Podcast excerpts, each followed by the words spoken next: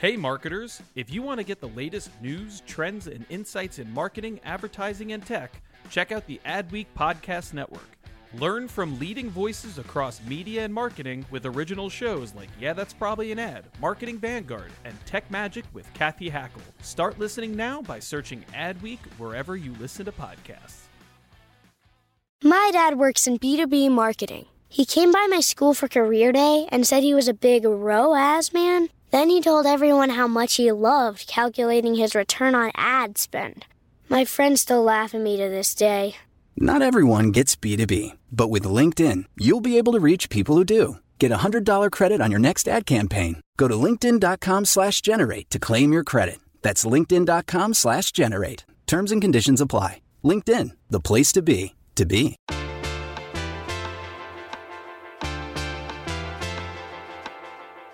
You're listening to Yeah, That's Probably an Ad. This is the Adweek podcast where we talk about marketing, media, advertising, technology, pop culture, in the end. Everything's an ad. I'm David Griner. I'm an editor with Adweek.com. With me as he is each week is Tim Nudd, our creative editor. Tim, thank you for joining us. Hey, David. Thanks for having me. And also back is frequent guest and podcast uh, producer Kristina Monllos, a staff writer for Adweek. Kristina, always a pleasure. Happy to be here. All right, we've got a lot to talk about today. It's exciting. First, I was going to share a little anecdote. I was talking to someone the other day who is uh, starting a podcast, and she was just asking me some things that we've learned, I guess, uh, putting this one together. And one of them is I said, well, this one time we asked people at the beginning of the show instead of the end of the show to leave reviews for us on iTunes, and we had a huge turnout. We went from having, you know, like four reviews to having 24 reviews overnight and uh, and she was saying, "Oh wow, so did you start doing that at the beginning of every episode?"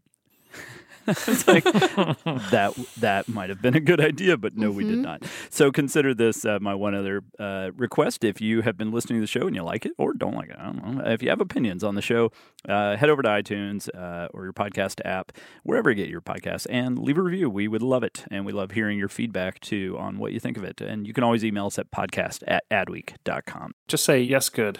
That's all we want. yes. We want a yes, yes. good review. it was like 34 reviews. Just say yes, good, like we farmed it out to some Ukrainian review site. Or, or, uh, to, or, right. or to Emerald Nuts. yeah, to, to, the Emerald Nuts copywriting team. Uh, with that, we will dive in. We, like I said, we've got a big episode today because we are going to be recapping the best ads of the year so far because it's only July. And uh, so this is just our moment to take a step back while it's kind of quiet in the summer and Cannes over and we're kind of got a few months before we dig deep into the ads of the year and the agencies of the year and all that. So we're going to take stock and we've asked Tim to do the heavy lifting on figuring out which ones have been the best so far. And We're going to talk about those. We've also got some news, uh, some uh, pretty pretty uh, heavy stuff coming out of Japan, where there continues to be a legal and criminal case around a a, a uh, staffer's suicide at an agency there. We will give you an update on that. There's also a new survey about uh, millennials and which brands they love, so we'll cover some of that before we dive into the best ads of the year. And with that, let's get to the news. Well, as I mentioned, Japan based agency network Dentsu uh, has been involved in uh, quite a uh, high profile, globally uh, high profile case uh, since uh, December 2015, when a 24 year old staffer named Matsuri Takahashi killed herself, and shortly after posting on social media that she had worked more than 100 hours of overtime in a month. And since then, that has really put Dentsu and I would say the ad industry as a whole into the spotlight. it is an industry well known for overwork and for really demanding very, very long hours of people. And Dentsu has really become at the center of that because obviously it does not get much worse than this. They uh, there were a few updates on the case this week. Uh, some were just kind of the usual legal updates. They're not going to be pursuing charges against the executives. They are going to be pursuing uh, the case against corporation uh, for I believe they called it uh, suspected labor violations. Uh, but what's interesting is the Dentsu corporate did put out a statement, basically saying that they are really going to scale back their the the amount of hours they're asking people to work. So here's the full statement they sent to us at Adweek. We will move forward with an array of initiatives under our plan, including enhancing the working environment, reforming business processes, and cultivating human resources. We will thereby eliminate long working hours and ensure that our operations in Japan fully comply with local labor regulations while endeavoring to foster sustainable growth for our employees and the organization. Tim, do you think this case is having much of an impact uh, in the agency world beyond Dentsu? Well, it's hard to say right now. I think the, the important thing here is that the prosecutors have formally charged Dentsu with, with responsibility for this. Uh, that's a big step. You know, it's a shame that it takes a criminal investigation uh, to change these kind of practices, you know, which common sense would tell you are just cruel and, and difficult to handle on the part of the employees. Um, as as to whether it changes anything, uh, first of all, in Japan, it's it's hard to say. I mean, that statement that you read, there's nothing concrete in there uh, as to what these changes are going to be. You know, as I understand it, um, they've last year Dentsu made some changes. Uh, I read that they turned off the lights at 10 o'clock to try to get make sure employees don't work beyond that time. That doesn't seem like a particularly effective way to to rein in hours. Um, people can continue to work with the lights off. They work at home, or they you know, I think that the issue here is that they're trying to squeeze uh, way more work out of their employees than uh, than the employees can handle, and, that's a structural problem. That's not a, a tactical problem that some that some in, introducing arbitrary rules is going to fix. You know, so it's hard to say. It is a problem, a huge problem in Asia generally. Um, it's a problem in, in the U.S. Anyone who's worked at an ad agency in the U.S. knows that the hours are kind of uh, however long it takes to get the job done. And, and, when that's too long, obviously it becomes dangerous. So hopefully this will um,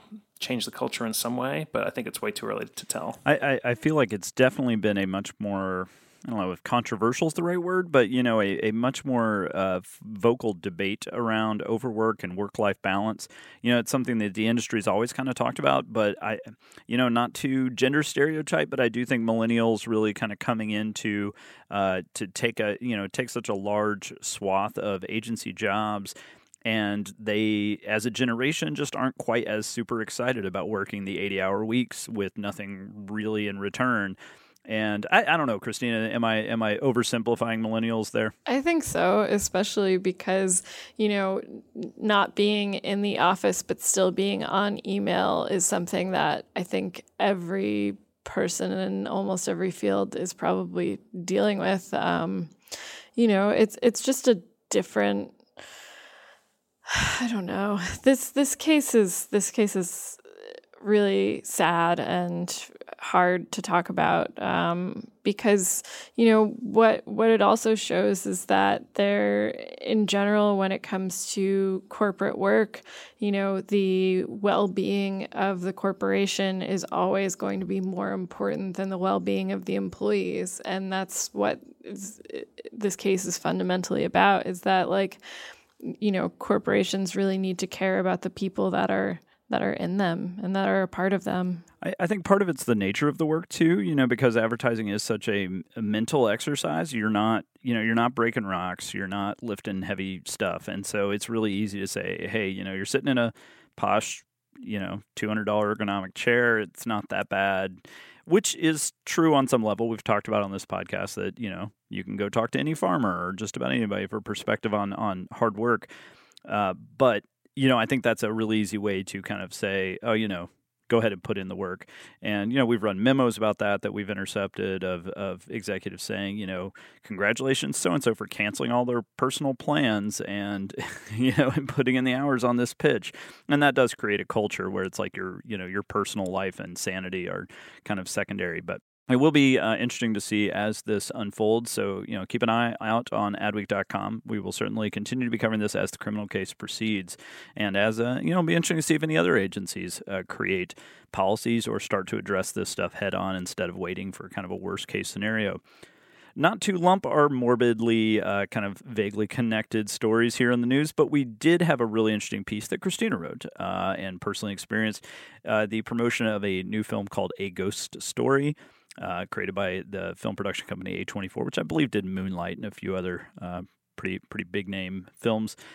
And uh, they opened a ghost store uh, as an activation to promote this. Kristina, you were there. You went through the whole thing. What is it? It's a store where you can get a ghost sheet fit on you, and then they like put you in a room with this really ethereal soundtrack. It has infinity mirrors and a bunch of, and, and like three other mannequins that are also in ghost sheets. So you can sort of like sit there and think about time and space and I don't know what it means to be a human being or to be alive. It it sounds goofy when you're talking about be, like having a ghost sheet put on you, but the whole experience is actually curated in this way where it does accomplish its goal of, of generally making you have an existential paranoia attack. Um, not that that's Sounds really the goal, but kind of. I don't know. if you if you see the movie, you'll know more what I'm talking about. I mean, obviously, your opinion on Casey Affleck because he's the star and the man under the ghost sheet will affect whether or not you want to see this movie. Um, I think the filmmaker David Lowery, he oddly enough, he directed Pete's Dragon, but he also directed a bunch of other indie stuff, and he's he's made something really beautiful and profound. And they were able to take that and sort of put it into the form of a store. It's all very curated, and you could think it's super dumb, but it's it's so well done that uh, you know it's it's kind of worth it. I don't know these these kinds of um, exp- experiences are something that it's not just for like a brand to put you in i don't know some sort of like dunk tank if you're like dunkin donuts it's like uh, the way that you're able to immerse someone in something when you really think about it conceptually it can be really powerful. So this is structurally similar to the movie, right? The the movie is about him going through a similar kind of process of being a ghost and seeing the world and thinking about I guess infinity or you know, Yeah. The, the movie is almost silent. Like there are very few lines in it, but you're sort of watching someone um, you know, go back to the house that they shared with their partner and then um, the partner leaves and then there's you know other people that come into the house kesha is also briefly in this movie all right um, trailer looked really cool it's it's really cool. I mean, A24 has has been doing very interesting stuff when it comes to the release of films. I mean, they also had 20th Century Women. They created a whole zine for that. They had, you know, Moonlight, and obviously that that run was very interesting. Uh, they had Room too, and by some of the screenings around the award ceremony. Um, your or the whole like awards lead up. Um, they built the room that Brie Larson's character was in. They had that available in Los Angeles for people to go and try out, which is something. I think I'd rather have a sheet over my head than be stuck in that uh, cell room. But uh, yeah, I don't know. Having had the sheet over my head and had like a very a woman with like a very soothing voice and like cream colored clothing, you know, put this sheet over my head and ask me questions about what I thought about space and time and like, you know, what my uh, oldest memory was. It, it's all this thing that kind of it messes with your mind a little bit and uh, having just had a birthday i was like oh man i'm getting older this this this New York Magazine article is out about the end of humanity, and this whole experience is about thinking about you know what it means to be alive. It was a lot.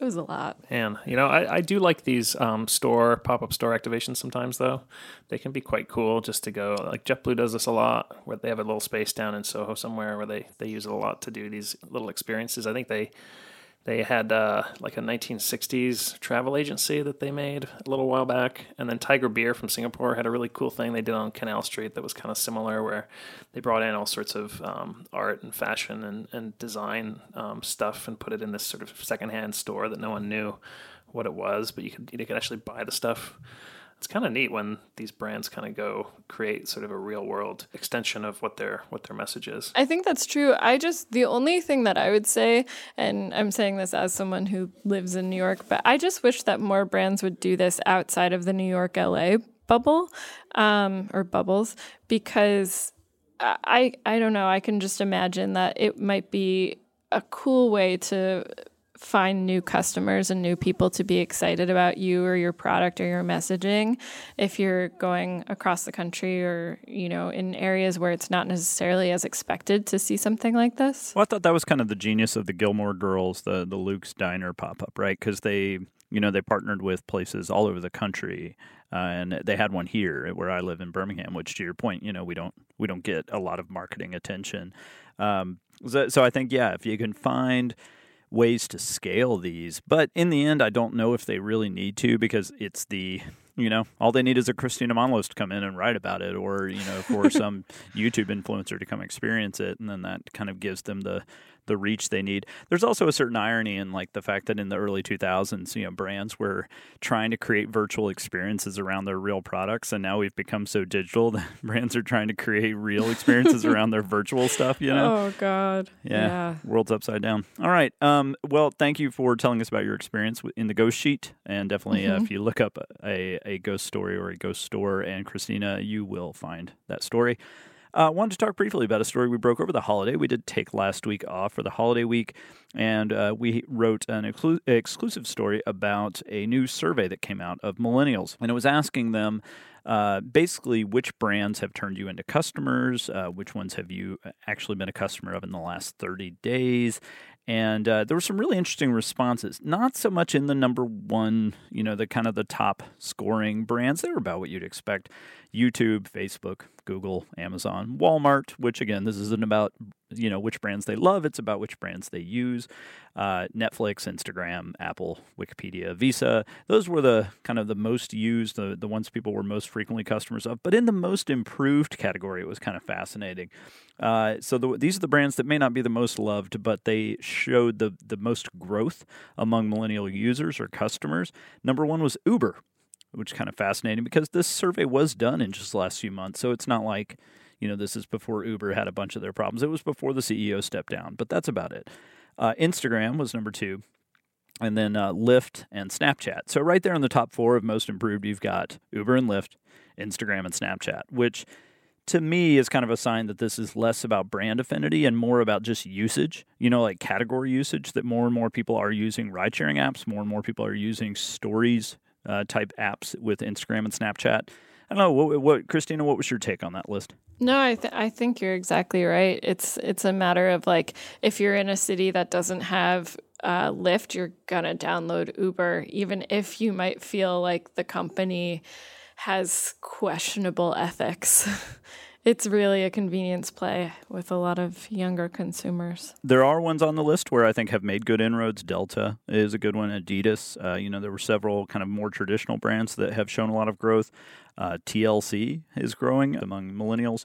Uh, but yeah, to your point, you know, we did interview some of the folks behind the survey, and they talked about that consistently You see that uh, while people may say, you know, that their ethics drive their decisions or that they want to pick companies they support, in the end, you know, that financial, you know, your own financial interest and your own convenience are two of the most powerful features. So to your point, Uber may be the cheapest, it may be the most available. Uh, there's a lot that is going for it where even if you don't feel great about using it. But definitely uh, check out Robert Klara's full article on that. We called it, I think, New Look at Millennials' Favorite Brands. Uh, so take a look at that. And with that, we're going to get on to our big discussion of the week, which is the best ads of the year so far. All right, Tim, it's your show. Let's uh, let's get into it. All right. Well, uh, everybody loves a list. Uh, we do our ads ads of the year in December, usually in the first week of December. So we figured why not do an ads of the year so far, which is really uh, we went back through the first six months of the year and just looked at kind of the stuff that we really liked. Um, you know, from TV and video to uh, outdoor to even some print ads. Uh, some social executions that were interesting, uh, and a handful of stunts as well. Um, I think we probably should start with outdoor because, um, first of all, we just love outdoor at Adweek. Um, but also, I mean, Fearless Girl really, I think, has to be.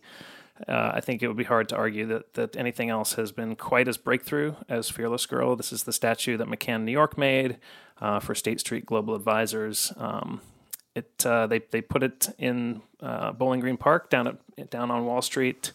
Uh, she's facing off against the the bull uh, that had been there since 1989. She's got her hands on her hips, kind of staring the bull down. And uh, this was the beginning of March, I believe, that she that she showed up, kind of uh, in the middle of the night. And by by sort of mid morning or noon that first day, she was already kind of a sensation. Um, it became kind of the place to take a selfie in Manhattan, particularly for tourists. And you know it swept through the Cannes Festival a couple of weeks ago and won four Grand Prix. So it's beloved by everybody from the public to the ad industry, and you know I, I think it's uh, hard to put anything else at number one so far this year as far as an, an amazing ad. Now, now, just for logistics here, are you going to be? Are these in ranked order of any kind, or are you just starting with Fearless Girl because it's kind of the biggest talker? You know, uh, uh, when when we do the story on the on the site, we're not going to probably rank them at this point. We're going to do rankings at the end of the year, but these are just you know, I, I just wanted to bring this one up first since it's kind of the the shining star of the of the group so far this year. I would say. So you're just teasing our readers and listeners with like later in December you'll get the rankings, but now Yes, this is probably an ad for our this for our December list. Exa- Exactly. Uh, you know what's funny is I was at a party on uh, Saturday uh, among normal humans, you know, who have nothing to do with advertising, and we ended up playing charades, and one of the answers was "Fearless Girl." no. How excited were you? Well, not excited because they, they wouldn't accept Fearless Girl. Like like I was correct and I was yelling out Fearless Girl and they were like, no, that's not what it's really called.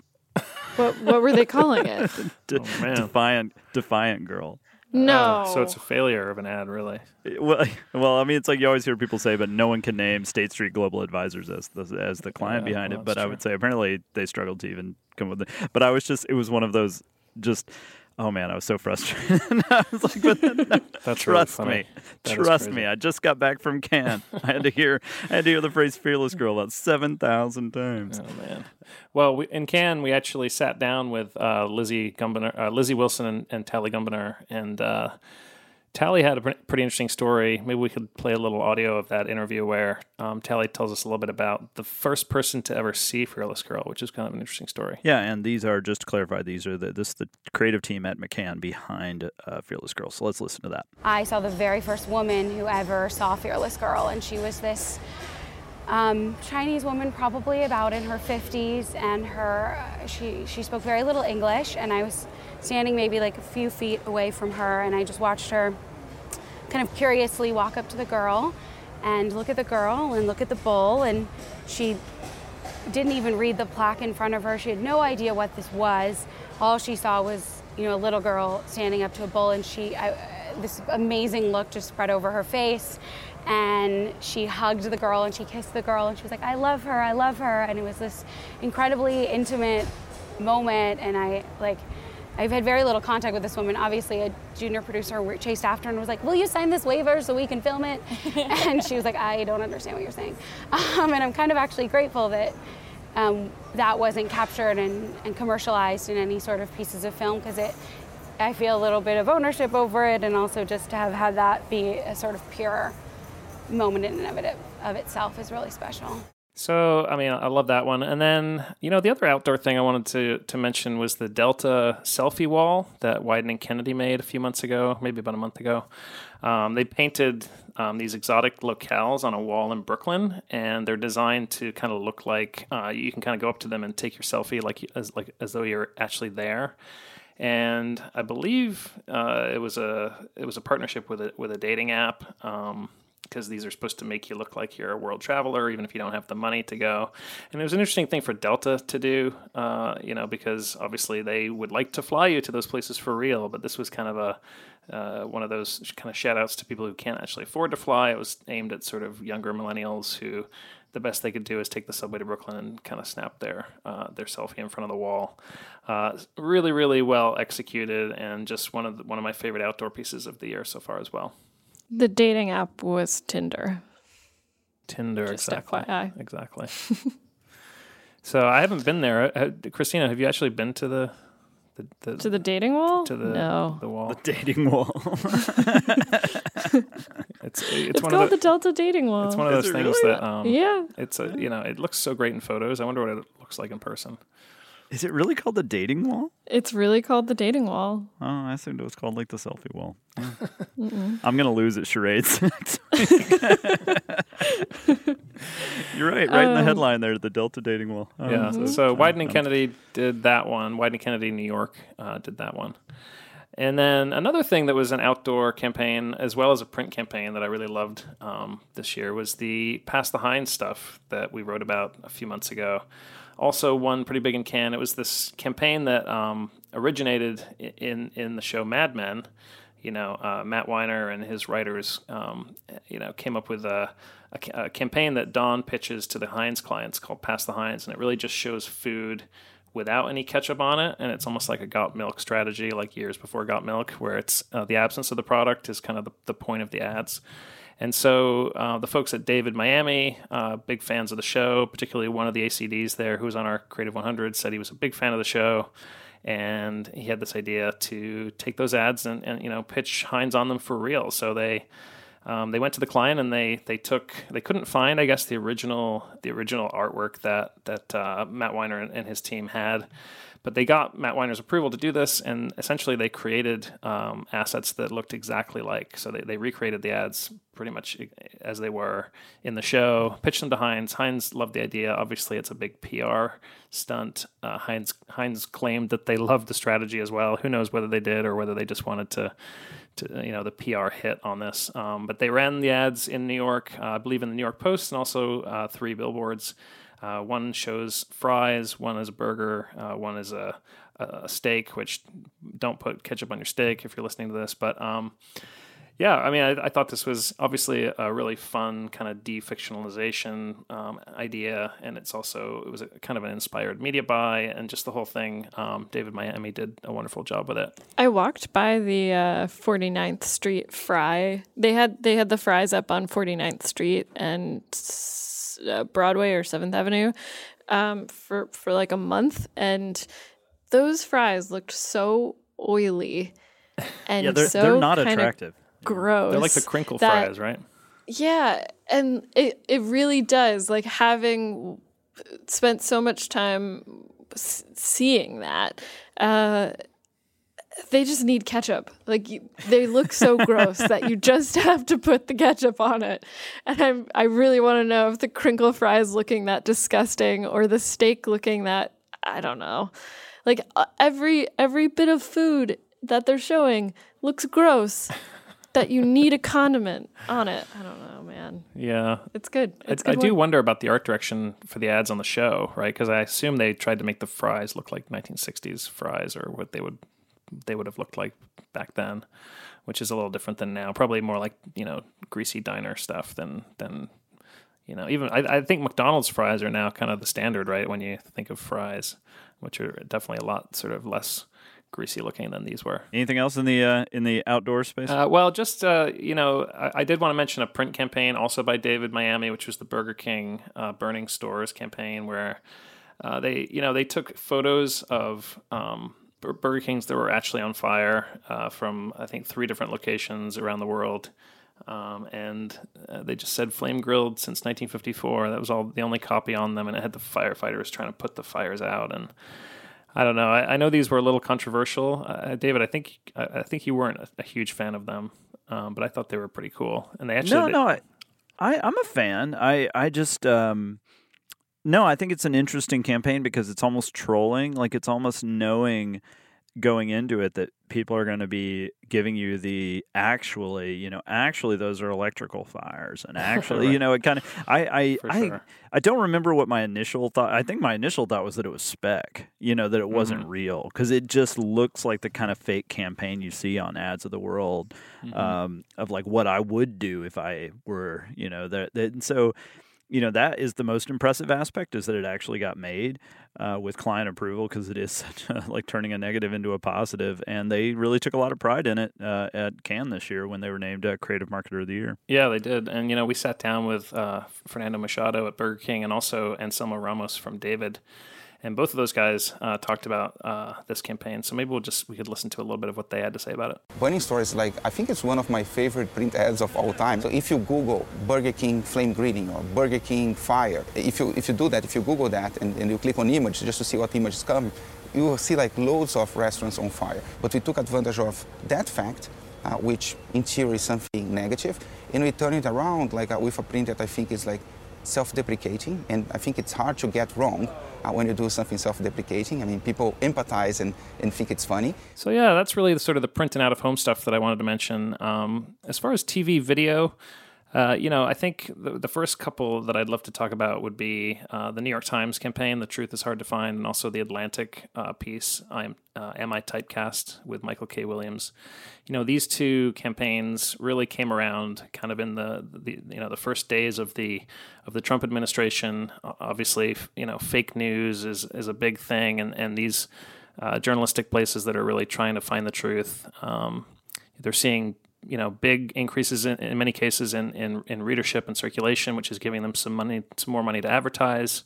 And you know the Times in particular is taking advantage of that through Droga5, and then this this ad for the Atlantic, which was so good with Michael K. Williams from Wieden and Kennedy, called "I'm Typecast." I thought those two uh, campaigns were really really powerful uh, in, in, very different ways. Um, maybe we could listen briefly to the "Am I Typecast?" This is a piece where Michael K. Williams is kind of sitting there um, asking himself, quite literally. There's several versions of him that appear in the in the video. You know, asking himself if he's if he's been typecast in his career because he always seems to play gangsters. You think I'm being typecast? I don't know. You think this cat is typecast? It's a fucking cat, you know? Ain't got much choice. What if he moved to a new neighborhood? You know, hung out with the poodle crowd, did poodle things, you know, become a poodle. Still be a cat, you know? But what if he convinced himself that he was a poodle and everyone else that he was a poodle? Wouldn't that make him a poodle? That's a good point. I mean, weird as shit, but that's a good point. And this whole metaphor is bullshit, yo. You hear me? You think everybody don't got a role to play? Huh? You think a white boy could have played Omar? You think you could play a president? I could. And I think we've seen the last black president for a while. So this was directed by David Shane uh, from from O Positive, and he's such a great director, and it was really theatrical piece, and I just loved the the dialogue and the whole idea behind it. Um, I thought it was a wonderful ad. What did you guys think about it? It's so well done. Um, it's one of the few ads at like Fearless Girl where I've seen people who have nothing to do with advertising sharing it and getting excited about it. And, you know, obviously that has to do with the actor. He's incredible. But, um, you know, just just the way that they're able to take this idea of asking yourself questions and and not just you know put that in like here's this story from the Atlantic where we ask questions and you should ask questions too. But you know to have someone of that caliber I don't know. It's just a beautiful piece of work. Yeah I mean I guess my only beef with it is that it, I don't know how effective it is as an ad um, but as content it's great you know, it's eh, I think that's I don't even know if that is a criticism, but you know, if I saw this, uh, it, eh, I learned about it first through uh, through Adweek, through working here. So of course, I approached it as an ad for the Atlantic. But you know what I mean. Like if you just see this being passed around, it's not even really going to occur to you that that's what this is. Totally. Um, but, you know, but again, that's not a negative. On the flip side, the Times, the New York Times campaign is very, very focused on what the Times reporters do, how hard their jobs are, uh, and, and, then by extension, you know, what they're uncovering is is the facts. Because otherwise, why would they be out there doing this? Uh, and two of the uh, very, very notable pieces uh, involved photojournalists for the Times, kind of in voiceover describing um, you know, scenes. Uh, I think one of them is is uh, refugees are coming ashore uh, from the ocean, and the other one takes place, I believe, in in Iraq, where it's a battle scene. And these times uh, photojournalists are there, and they're describing, you know, what had happened, and, and, it has this really cool visual effect and also audio effect of. You know, the, the, these photojournalists were taking a ton of photos, you know, as they were there, and they were just letting the uh, you know, letting their cameras kind of taking one photo after another. So they showed a lot of these photos, you know, in succession with kind of the shutter sound uh, going, and then eventually at the end they settled on the photo that was actually published in in the, in the paper and on the website. And you know the stories are really evocative. Uh, Darren Aronofsky directed these, and he, you know, the direction is really uh, really grabs you. It's very arresting. And uh, the whole thing, I mean, they did a bunch of work. They, they had, um, Droga5 created a, a spot for the Oscars that was kind of text only with some some audio in the background uh, about current events and really just drilling down into this idea of of the truth and how the truth has become um, it's being exploited so much on, on, all sides and that you know the times really wanted people to know that this is you know their mission was really just to to find the truth and and to uh, to, to sort of expose the people who would who would you know try to undermine it. I mean, really powerful work also. And and Colleen Letty over at, at uh, Droga5 um, spoke to us in Cannes about this campaign too. So maybe we can listen to her her thoughts on it. It's really important that the New York Times drives subscriptions in order to pay for the, the high integrity of journalism that they provide. So we didn't want to just change perceptions in the Oscars and have people understand that, that the truth is hard and it's worth pursuing, but we also needed people to change their behavior and start to pay for the news. And um, what was really special about this campaign is that at the highest level, it changed people's perceptions about journalism, but also started to give that inside peek around the New York Times with with some of the journalist films and really helping to understand how they have such a, a, a, valuable role in, in that integrity of journalism. And it did drive subscriptions. In fact, the New York Times had its higher, highest quarter of subscriptions to date. So yeah, I mean, I thought the Times did a, a, fantastic job with this. I don't know if, if they're preaching to the choir, but but what do you guys think?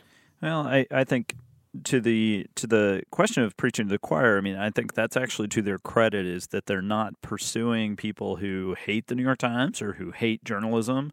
You know what I mean? Like they're not trying to convert. Uh, I think they're trying to impassion. And so, as we've talked about on the podcast before, you know, I became a New York Times print subscriber for the first time in uh, 15 years uh, this year, and you know, and a digital subscriber, of course. But um, you know, it's not like it, I think there are millions eh, or at least hundreds of thousands of people like me who really admire the journalism they do, but haven't valued it uh, as much as we do this year, and sometimes have to be reminded uh, of the, you know, the price they pay uh, to do this. So, you know, in, in that respect, I think it's a very effective campaign, and it really does. It's hard to like you know, some jackasses tweeting about fake news every time the New York Times prints something, but then to see, you know, the the that they literally put their lives on the line uh, every day to to get this stuff. And you saw it today uh, as we record this. You know, D- Donald Trump Jr. released a bunch of emails, uh, basically admitting that you know that a Russian attorney reached out to him and uh, wanted to share negative info about uh, Hillary Clinton and the only reason he tweeted it is because the New York Times told him, We're going to print your emails. We got a hold of them. And he said, Well, give me a little more time to respond. And they said, Okay. And then he tweeted them just to like kind of steal some of the, their thunder. That's the only reason that info's out there is because, you know, the New York Times has just been pounding that bush as hard as they can, trying to, to shake things loose. So yeah, it's a, it's a great example of the tenacity and the you know that they bring to that to that product. Yeah, and this is exactly what they're trying to do right now because, you know, as publishers are realizing that the ad dollars are, you know, at, with Google and with Facebook, they have to have subscribers. They have to have people, you know, coming coming to their their sites and paying for the content. And so, you know, I, t- I spoke to the New York Times business side about this, and they wanted to prove their worth to people and to get people to understand what they're paying for. Totally.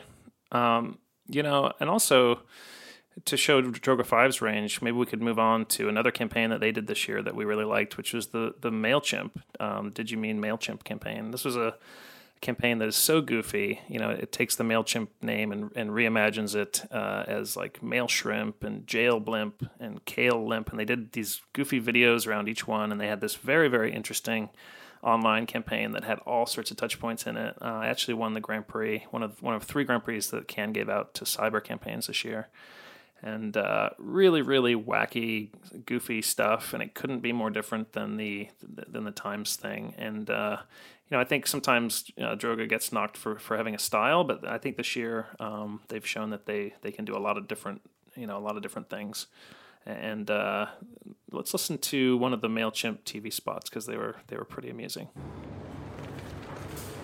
How can I be who I'm meant to be? Become my dream, follow my destiny.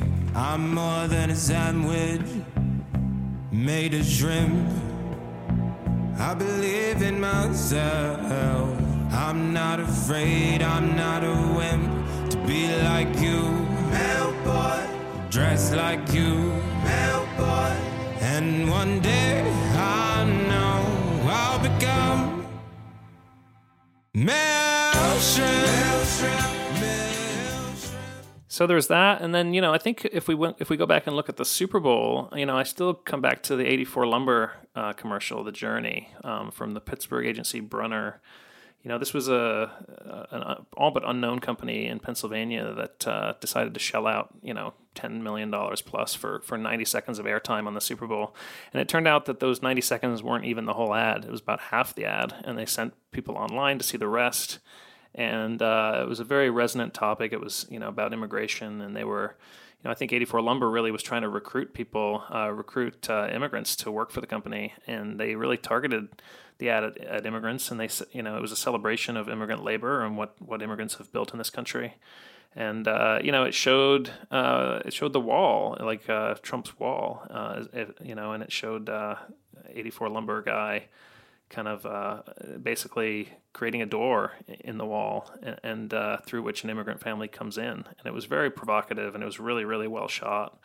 Uh, but it was just, uh, you know, it was it was this moment on the Super Bowl, I think, that really you know, in, in a very, very tense time in the country. Uh, and I think Budweiser did this too. You know, they, they really uh, leaned into those tensions and, and created some of the more memorable work on the game. Yeah, I, you know, I, I love the fact that they crashed their website. You know, that it's it's one of those uh, driving people to a microsite is almost an outdated approach at the end of a Super Bowl ad. People kind of move to hashtags because it's like, well, no one's going to actually click through to your site. You know, it's the Super Bowl; they're mm-hmm. busy and then that one came up and people just melted that site uh, right away you know which says a lot for for you know what they did it was good for us because we sent people to our site and we got a lot of traffic out of it. yeah, it was like this. I remember someone someone even asked later. They're like, "What's with this huge like one hour spike in traffic we got on, on Super Bowl?" And totally. I was like, "Thank you, eighty four Lumber." Totally. Uh, you know, another one we should talk about is the Nespresso ad with George Clooney. Um, Kristina, maybe you could chat about this one. I thought this one was really fun. It was basically had Clooney on a cross country road trip. Yeah, I mean it basically it was like putting Clooney in a bunch of different iconic movie scenes and um, you know so much of it was just watching Clooney in his face and how he was kind of like almost joking with the camera but not really. Um, I don't know. It, was it was very interesting acting from Clooney, and um, the Nespresso work, which I don't like any of the other commercials aside from maybe the Danny DeVito one, which is just so strange. Um, but this this one was just I don't know. It was it was. Really well done in the way that they were able to drop him into these scenes and make his presence known and make you think about Nespresso, but then you know, also make you think about the iconic scene. Yeah, I mean, I think Clooney has appeared in Nespresso ads in Europe for a long time, and, and a lot of these ads were very pan European, so they they have to work without dialogue, and you know, it, they end up being quite slapstick usually. You know, the lack of dialogue it ends up being quite cartoony, and this, this spot was also kind of cartoony. It was it was by McCann New York, by the way, um, who's ha- who have had a great year uh, creatively, and you know, it was basically uh, Clooney popping up in the middle of these um, classic Hollywood scenes, you know, road trip scenes, and he doesn't have any dialogue, and so a gesture or a look, uh, particularly, I love the one from Psycho when he's driving along with Janet Leigh and she's heading toward the motel, and he kind of like does a mm-hmm. double take and looks at her, and it's this hilarious moment. Uh, I think he delivers the voiceover at the end. Um, David, what do you think of, of this one? Oh, I mean, yeah, I, have never liked Nespresso ads. I've never liked uh, celebrity ads in general. Uh, we've talked about on the podcast that you know, to me, it's it's just kind of the lowest the lowest hanging fruit, and so I just was shocked. I remember watching this ad when we first wrote it up and being like, "Wait, wait, it's good." yes, good, totally. Um, um, what else? A few more we can mention briefly. I don't know if we have to get into into depth too much on them. The the the pool boy ad that Santo did for Coca Cola, I thought was really great. I thought they should have run that on the Super Bowl. You know, they ran some more kind of workaday spots from Fitzgerald and Co. on the Super Bowl, but I thought this one kind of harked back to that parenting one that they did for Coca Cola Life a couple years ago that was so good. Really saturated colors, really kind of a fun, inclusive, um, you know, plot of the ad. And, you know, some of my, it was one of my favorite Coke ads that I've seen uh, in quite a while. I also like the Samsung Ostrich ad from Leo Burnett, which was, you know, this, eh, for so many years, uh, VR has been this um, thing that's been so hard to advertise. You know, you can't show what the experience is like in, in a video, really. I mean, you can, but it, it's not the same. Uh, it's also just one of those things where if you show someone with with a headset on, it's it's pretty goofy. Uh, and so I really, you know, finally Samsung and Burnett came up with this idea of kind of dramatizing what the experience of VR is like. And so they they based it around you know an ostrich who obviously it's a flightless bird. It can't fly. Puts on the, the goggles which is a pretty funny image to begin with and dreams that he's flying. And it was just such a simple idea and it was really really well made that the cgi on it was really really great. And you know finally a clever ad for vr like who knew I want to hang out with that ostrich. yeah definitely. I, I wanted to give a quick shout out. I don't know if it'll it'll make our list of the best, especially at the end of the year. But one that I thought was just kind of a great message at a great time was the ad that Expedia did. I think it's officially called Train. Mm-hmm. Um, but it was a, it was about a, a, woman kind of going on this journey around the world and experiencing all these different uh, cultures and moments and these wonder and it's gorgeously shot. But most importantly, it was launched on the day of Donald Trump's inauguration. And so it began airing uh, that day during news coverage of the inauguration. And they're certainly not the only brand that took advantage of, of kind of that moment. But, uh, you know, it's just, it was one of those examples of where in isolation, that ad, I might have been like, oh, that's a nice ad. You know, it's, she's, she's helping rescue, uh, you know, at one point, refugees who, you know, are in, in danger of drowning. And she's doing all these, and she's aging over the course of the ad until she's, you know, kind of an older woman by the end. And it's talking about the impact that travel has on your life and uh, just you know a beautiful ad but then timed so perfectly to me that's kind of one of those best case scenarios of just creating something for the moment but then also you you know a year later is still going to be an incredible piece of marketing so you know congrats to expedia and uh, the agency was 180 LA, who's also had quite a good year as well. They took home several Grand Prix for their work with Boost Mobile, so uh, at. So good year for 180 LA. Totally. Let's talk social for a moment. Um, I think David and I, you were talking, you and I were talking the other day about Wendy's and, and really their whole year in social this year has been almost like a case study of how to do it. Um, they got in a spat with McDonald's that was really kind of interesting, and they had some zingers uh, for McDonald's. Then they, they were involved in the whole Nugs for Carter uh, thing uh, and, and that whole phenomenon the most shared tweet of all time. Thing, Nugs for Carter. how, do you even, thing. how do you even describe it? Because it wasn't really, you know, this is a this is a brand kind of jumping on something that was kind of presented to them, not really their idea. Although it has won ad awards now. I think it won several. I think Nugs for Carter won several Lions in Cannes, believe it or not. So. Uh, it is considered, you know, a, a, a Wendy's production, even though they were reacting to something more than anything else. But um, the Wendy's, the, the, back and forth with McDonald's w- was pretty hilarious, also. Um, and then, you know, I don't know what it is about food brands, but Denny's also had that Zoom tweet. You know, er, uh, Erwin Penland works on on Denny's social. Uh, VML, by the way, works on Wendy's social.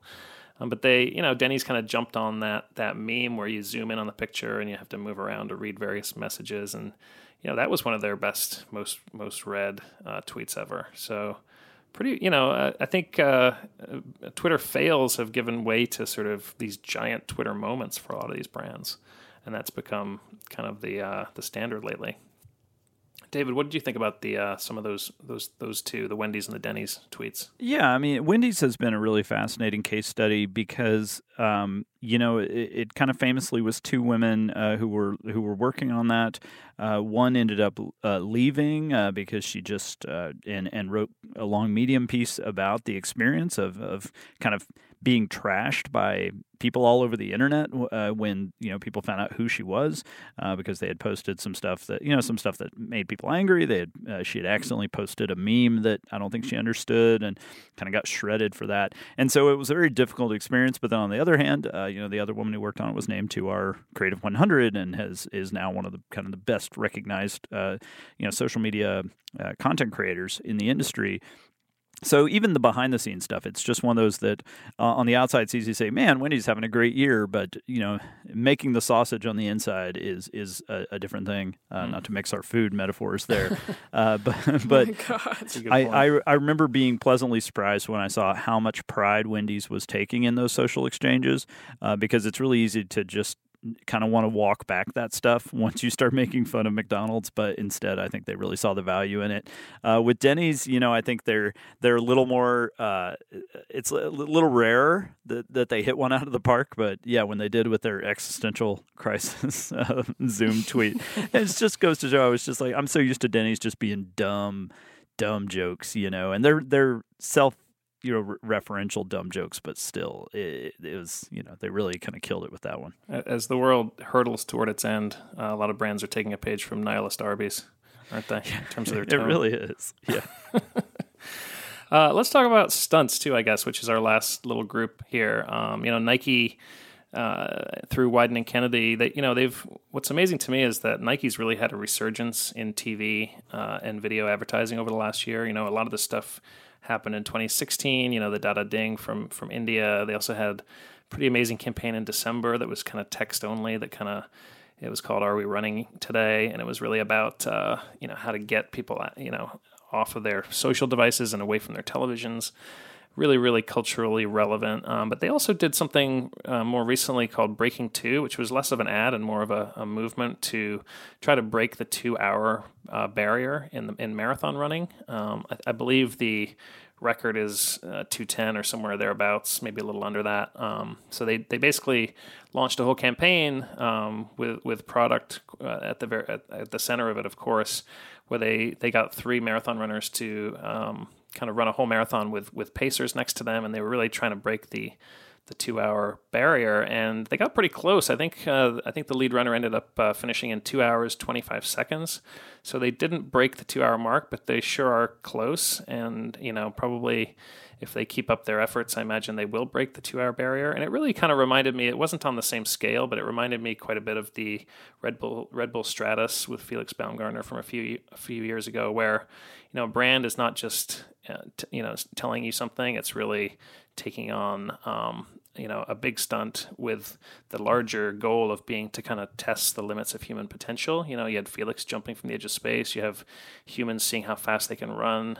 Uh, you know, in many ways, something like Breaking Two really um, you know takes a brand out of storytelling and into sort of a uh, a much more embedded role uh, as as a as a mentor, as a an inspiration to runners. And you know, on the one hand, it was you know very much like a embodiment of just do it, um, but at the same time, it was it was more than that too. It was really um, you know trying to trying to do things that have never been done before. And so I think Red Bull's got that spirit. Nike clearly has that spirit. And you know, when you talk about ads these days, um, you know, you talk about going beyond commercials and, and print ads into sort of experiences and, and challenges. And that's this thing did that amazingly. Yeah, yeah, it's a great one. What else? Um, speaking of Burger King, they did the the Google Home of the Whopper, also a David Miami campaign where you know, it was a controversial thing, and I think it was gonna, it was a one off. Obviously, it was this was one of those things where the you know someone was going to think of it and do it, and then it'll never be done again. Um, but it was you know they they created a TV commercial for I believe the Fallon show, the Tonight Show, uh, where the the the commercial said, "Okay, Google, uh, tell, tell, tell me about the Whopper," and people's um, people's Google Home devices um, fired up and started talking about the Whopper. So you know, I think they they broke the ad in the afternoon on on a Wednesday, I think it was, and uh, Google was not happy about it. So Google basically did a patch on their on their Google Homes where the Google Homes weren't responding to the original sound of the voice saying that, but then um, Burger King kind of got around that by running a different voice, I think, on, on the Fallon show, so that the ad actually did work and it did cause people's Google Homes to start talking. And obviously, it was a little invasive and intrusive, and, uh, you know they addressed that a little bit uh, at Cannes. This, this is a campaign that also won a Grand Prix at Cannes, so it was it ended up being pretty uh, beloved by by ad people at least, and it got a lot of press, of course. So it was a, a big win in PR in some ways. Um, but again, like no one's ever going to do this again because it's already been done. But as a, as a one off, I thought it was a pretty pretty clever stunt. And again, just you know, indicative of how um, how interesting Burger King marketing uh, has become again after you know the glory days of the Crispin Porter work about a decade ago. They've really, with David over the past, I would say, three or four years, um, Burger King has really stepped up the game, and uh, this was a pretty great example of that. I like that it was also inspired by an accident. You know, right? That that it was a the Super Bowl ad that triggered everyone's uh, what Alexas or Googles. Yes, and. Um, and I like that they were like, "Oh, they did it on accident. Let's do it on purpose." right. You know, actually, it was a, wh- a while back though, like three or four years ago. I remember writing a story for AdFreak about um, some Aaron Paul commercial was turning people's Xboxes off or something. Like you know, it takes a while sometimes for the stuff to percolate, but but you know, obviously in the last year, voice recognition and these personal assistant devices are, have become so big that hacking them is just inevitable. And this was a pretty great hack. Um, you know, the other thing I want to talk about too is the this is a personal favorite of mine. I just love this idea where, um, kind of almost like the Heinz stuff in a way, kind of de- defictionalizing, or eh, this was actually sort of in reverse. Netflix um, got Pete Souza, the you know Obama's official photographer, to shoot um, Frank Underwood for House of Cards, shoot photos of him around around DC, and I just love this idea of the merging of the of the fictional and the real, which of course um, House of Cards has done so well over the past few years. They had uh, you know they had the Frank Underwood uh, campaign commercial that aired um, last December. Or maybe it was the December before, I think. Um, yeah, it was the December before, where at the end of 2015, when the, the Republican presidential race still had 18 people in it, um, and uh, they ran a you know BBH did a pretty funny campaign for House of Cards where they ran the campaign ad um, during a real Republican debate, and so this kind of was in keeping with that. And I just love the idea of of Washington kind of being this mix of the of the the real and the fictional, and, and you know with Trump in power, the, the, the surreal now you would you might say too.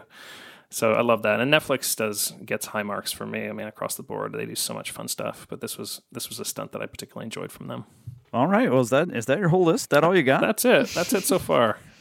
That's only July. I'll bring more next time. Yeah. So, uh, are you going to be rounding these up on the website, or uh, or are you going to wait till December? Uh, we are going to be posting these on the website, so look for those online in the next couple days. All right.